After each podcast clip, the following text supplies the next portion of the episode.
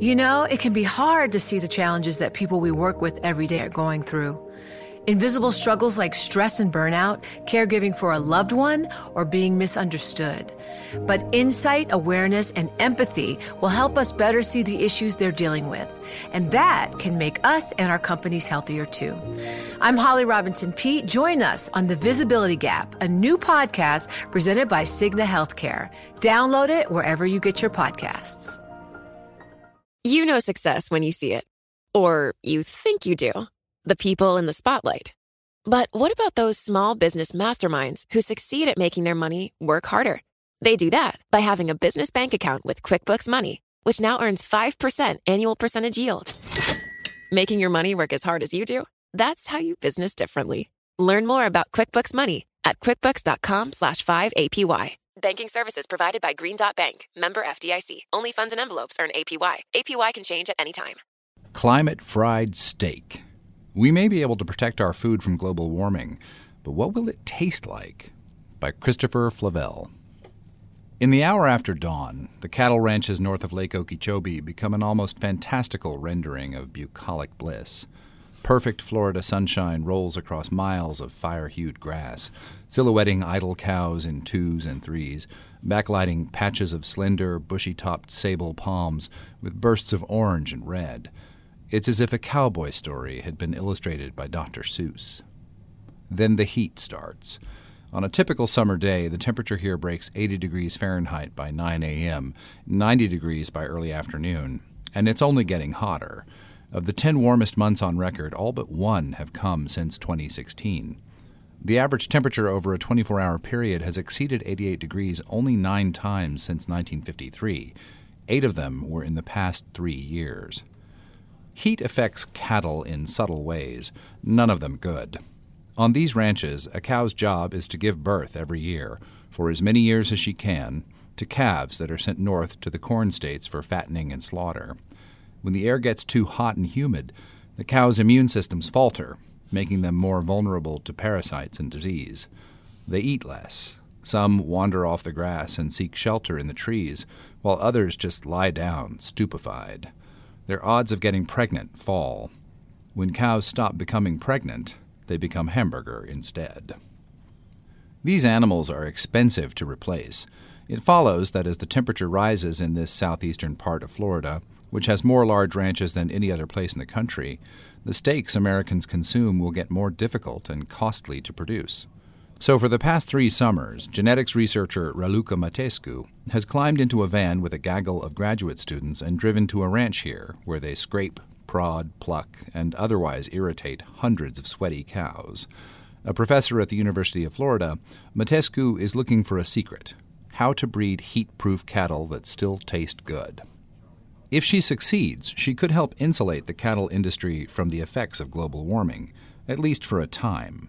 But the implications of her research are more sweeping than whether ribeye has a future. In effect, Mateescu is probing the definition and scope of climate adaptation, which matters not only in the field of livestock science and agriculture, but also in every other industry. How much and how soon will American businesses and consumers have to sacrifice as the planet heats up? Insufficiently succulent steak may not be the first thing one thinks of when considering climate induced cataclysm. But there's arguably no type of human endeavor for which that question matters more, or for which the definition of adaptation is more consequential than agriculture. Coastal cities going underwater, whole towns consumed by fire, waves of migrants, mass extinctions, each promises tragedy on a scale that remains difficult to comprehend, despite the increasingly specific and strident warnings of scientists. But for the foreseeable future, those aren't existential threats. There are still higher and less combustible places to live. The failure of the world's food system, even if it unfolded across decades, would be inescapable and calamitous. Rising temperatures do more than harm plants and livestock. They also increase their need for water, draining reservoirs and leaving people less prepared for droughts. Warmer winters are a boon for pests, which survive longer, spread farther, and get hungrier. For every degree Celsius that temperatures rise, the volume of staple crops lost to insects will increase as much as 25%, according to a paper published in the journal Science last summer. For reasons scientists don't yet fully understand, rising levels of atmospheric carbon dioxide reduce the amount of vitamins and minerals in plants, including grass, which means livestock have to eat more to get the same nutrients. Meanwhile, the United Nations projects global population will rise to 9.8 billion by 2050 and 11.2 billion by 2100. And unless we're willing to clear more carbon sucking forests, further accelerating the rate of global warming, the amount of land available for food production is effectively fixed. But there's one non delusional reason for optimism. If agriculture is one of the industries most vulnerable to the effects of global warming, it's also the human endeavor with the richest history of responding to environmental change. Row crops and livestock have been bred over centuries to resist cold, heat, rain, drought, pests, and more. Farming practices have changed too. After the windstorms of the 1930s Dust Bowl stripped soil from the prairies, for example, farmers began planting cover crops between seasons, helping to prevent similar disasters in the future. Still, James Giesen, a professor of agriculture and environmental history at Mississippi State University, says agriculture hasn't faced an environmental threat approaching the scale and pace of climate change since at least the turn of the 19th century, when the boll weevil beetle began its slow spread north from Mexico. Once the parasite began ravaging the Texas cotton industry, researchers and government agencies acted. You see this huge explosion of scientific research, of state support for farm programs, Giesen says. Land grant universities increased their focus on pesticides and other strategies, bringing their findings to farmers through the government funded Cooperative Extension Service. The effort worked. Cotton suffered, but wasn't wiped out. If the boll weevil's going to provide a lesson, it is that governments and institutions will respond if they understand the threat to be big enough, Giesen says. It had to reach that crisis moment. And that's the question with climate change. When do you reach that crisis moment? From the perspective of today's governments and institutions, the answer seems to be not yet. Public spending on agricultural research and development has fallen since 2009 in the world's wealthiest countries, led by declines in the U.S., according to a Department of Agriculture report last year. The number of staff working on crop protection and environmental stewardship at the department's Agricultural Research Service has declined by one third over the past decade. President Trump's 2019 budget request called for further reductions. Private research alone can't fill the gap, says Andy Knepp, Director of Environmental Strategy and Advocacy for Bayer. Despite the industry's history of coping with weather challenges, this time is different. The stakes are higher, he says, and the challenges are becoming greater. The University of Florida's Department of Animal Sciences is in a low slung brown brick building at the edge of Gainesville that could just as easily be a community library or a senior center. A sign on a bathroom door instructs students to stop spitting tobacco juice on the walls. Yet one lab holds a $500,000 device for analyzing DNA. Another boasts a miniature guillotine that quantifies the precise tenderness of a morsel of beef. Mateescu, who occupies a small ground floor office, offers a similar lesson on the reliability of appearances. A slight woman with dark eyes and a subtle accent, she might at first seem an unlikely savior for the American cattle industry, with its Stetsons, F 350 trucks, and metacarpal crushing handshakes. Growing up in Bucharest, Mateescu studied biology and fell in love with genetics. She moved to the U.S. at 21, then got her doctorate from Cornell University, where she focused on sheep. In 2006, she took a faculty job at Oklahoma State University. Oklahoma is one of the big cattle states, she says, so my research had to be in that. Five years ago, she transferred to Florida, which, like Oklahoma, is a land grant university with an obligation to help farmers. In Gainesville, that meant figuring out what to do about the heat. Difficulties aside, the concentration of cattle ranches in Florida is no accident. To the industry, grass is money, and the region's temperate winters allow it to grow almost year round, saving ranchers on the cost of hay and other backup feeds. They pay the price with hot summers, which highlight a cruel twist of bovine genetics. Of the two types of beef cattle, the European derived Bos Taurus breeds, including Angus and Hereford, fare worse in the heat because of their dark, thick coats. The Indian derived Bos Indicus breeds, chiefly Brahman in Florida, thrive in the heat and humidity with their light, short hair and superior sweat glands. But they tend to be lousy at marbling, producing the layers of fat between muscles that earn steaks the highest grade from the USDA and the highest prices at feedlots, steakhouses, and supermarkets. Tender marbled meat is an Angus specialty and part of what turned it into a household brand. Ranchers here, like those in other warm states, typically raise a crossbreed called a Brangus, which is 5 eighths Angus and 3 eighths Brahman. Their method of getting to that mix is genetically haphazard. Cattlemen know how much of each animal's immediate ancestry is Brahman and Angus, but not which parts of each species' genetic codes, and by extension, which heat resisting traits, have been passed on. You can have 3 eighths and I can have 3 eighths, but it's not the same 3 eighths, Mateescu says. This approach has created enough heat tolerance for cows to survive Florida summers, but climate change is testing its limits. Two years ago, Mateescu won a USDA grant to search for a more precise genetic recipe. Each summer, she and her team draw samples from more than 800 cows at a ranch in Okeechobee County, taking measurements including body temperature, hair length and thickness, and how much they sweat, then use a scale of 1 to 5 to grade each cow's temperament. The calmer the cow, the less it overheats. They also study what matters to cattle producers, conducting backfat ultrasounds to determine marbling levels and noting which cows later become pregnant. Mateescu and her team extract DNA from each cow and send it to a private lab, which analyzes it for 250,000 genetic markers and returns the results on a massive spreadsheet. The team then runs statistical tests to determine which desired features correlate most strongly with which genetic patterns. Their challenge is to identify which genetic markers, among the thousands that are associated with the trait in question, actually produce that trait. The ultimate goal, which Mateescu estimates is still two to three years out, is for ranchers to administer a simple blood test to each calf, indicating which animals have the best chance of withstanding brutal temperatures, without sacrificing the quality of the meat those animals or their offspring will produce. Wouldn't it be easier, I ask, if rather than spend millions of dollars and years of research to design well marbled cows that can acclimatize to higher temperatures, Americans just acclimatize themselves to less marbled meat? We have the money, she responds after a beat, and that's what people like. Later that day, as we drive to a university owned pasture to see some pure Brahmins, I venture into riskier territory. From the vantage point of greenhouse gas emissions, might the world not be better off if we all ate less steak anyway?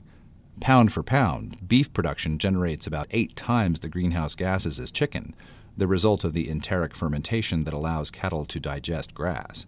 The methane in cow burps accounts for almost a quarter of all the U.S. agriculture sector's greenhouse gas emissions.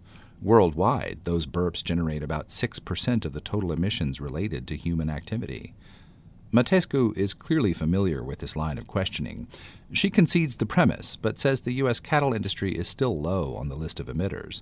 Moreover, a lot of that land is land that you cannot use for anything else. Other researchers are coming around to this idea. Sasha Gennet, a senior scientist with the California based Nature Conservancy, says cattle have climate benefits. Grazing lands make up at least one third of the acreage of the lower 48 states. About half that land is privately owned, Gennet says. If not for the cattle industry generating economic returns from that land, there would be pressure to build on it, releasing the carbon held by that soil into the atmosphere. Grasslands can't simply be used to raise other, less gaseous livestock either. You can't take the entire western U.S., which is dominated by cattle grazing, and have it be chicken grazing or pig grazing, Gennet says. Chickens can't eat grass. Pigs can't eat grass. Enteric fermentation, in this view, is the price of converting grass to protein. When we get to the pasture, Mateescu opens the gate to an enclosure of Brahmins. They're the color of lightly toasted marshmallows, with humps on their back and ears like oversized catcher's mitts. Despite being near perfectly suited to Florida's climate, Brahmins are mostly absent from its ranches, on account of nobody wanting to eat them. They also have a reputation for feistiness. The high school in Okeechobee named its mascot after them.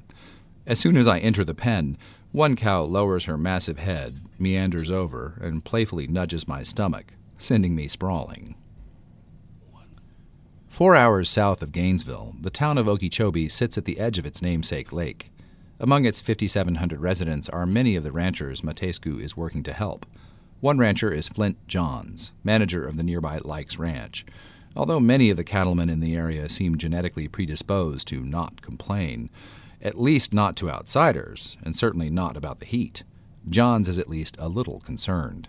He drives me through some of the ranch's 333,000 acres of grazing land citrus trees, sugarcane, eucalyptus, and pine timber. He's responsible for 14,000 cows, making Lykes one of the country's five biggest ranches. Johns has reddish hair, an endearing grin, and ears that protrude slightly under his cowboy hat. At 38, he comes off as boyish and upbeat, but when I ask what worries him most, he has a ready one word answer weather. In 2017, this part of Florida had one of its driest springs, followed by an unusually wet summer. When it rains too much, the fields flood. Wading through water causes cows to burn more calories, even as that water reduces the nutrient quality of the grass. Water brings mosquitoes, so the cows walk around all night trying to avoid getting bitten. The pregnancy rate on the ranch, which usually hovers around 83%, fell that year to 77%. That doesn't sound like a big difference, but it is, John says. The rate bounced back last year. Then, in September that year, Hurricane Irma hit, blowing down barns and wiping out half the ranch's citrus crop. We're definitely having more extreme weather events, he says. You can only mitigate to a certain point. Even with the toughest animals, the already thin margins of cattle operations depend on low feed costs. Dana Blumenthal, a rangeland ecologist for the USDA's Agricultural Research Service, says the combination of rising temperatures and drought will undoubtedly push the cattle industry to the upper plain states and Canada. That movement has already started. Feedlots, where calves are sent to gain weight before going to slaughter, depend on proximity to corn, and they've begun following the crop's northward migration. The question then becomes a social one.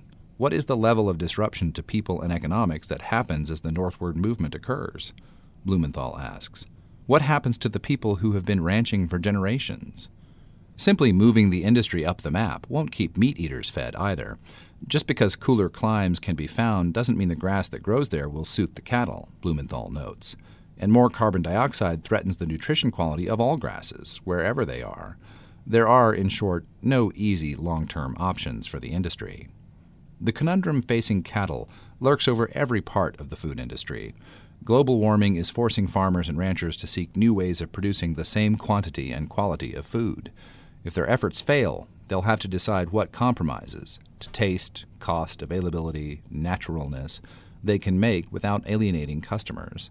Even compromise could fail, leading some types of food to become unavailable in any form for any price. Adaptation for agriculture or any other industry is likely to be a state of accelerating change with no endpoint, a gradual drift away from what we most want toward what we can best hold on to, from marbled steak to slightly less marbled steak, say, or to hamburgers, or to gelatinous bars of mashed up insects a la Snowpiercer. We won't know until it happens. Thankfully, we're not there yet. One snowy afternoon in January, I'm sitting in the corner of a dimly lit room at Ray's the Steaks, a restaurant in Arlington, Virginia, that's yet to open for the day. Michael Landrum, the proprietor, has set a pair of raw New York strip steaks, cut from an Angus, on the table in front of me. He points to the marbling, cream colored ribbons curving like footpaths on a treasure map. I ask what would happen to steakhouses if it suddenly became impossible to get a well marbled steak. How worried should we be, culinarily speaking, about what might be lost if innovations such as Mateescu's don't succeed?